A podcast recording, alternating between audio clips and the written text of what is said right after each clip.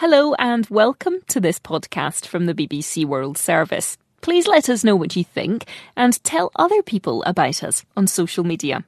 Podcasts from the BBC World Service are supported by advertising. This is a download from BBC Learning English. To find out more, visit our website. Hello, I'm Jiaying, and this is the English we speak. And hello, I'm Neil. What's that awful sound? Are you referring to my violin playing? This is my new hobby, learning to play a new instrument. But it sounds like you're murdering a cat. Is there a cat in the studio? I get the message, Jia Ying. I'm just trying to learn another skill in case I lose my current job. I could make some money as a musician. So, you're adding another string to your bow? Am I? Is that what I need to improve my violin playing? No, Neil. When we talk about having another string to your bow, we mean having an additional skill that can be used if the first one doesn't work out. So think of another string as another skill.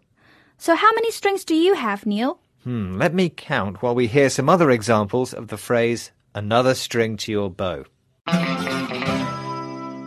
Bookkeeping is another string to my bow. I've learnt it in case I lose my job at the bank.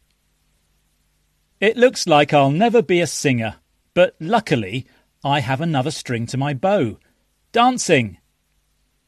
Gemma is so talented.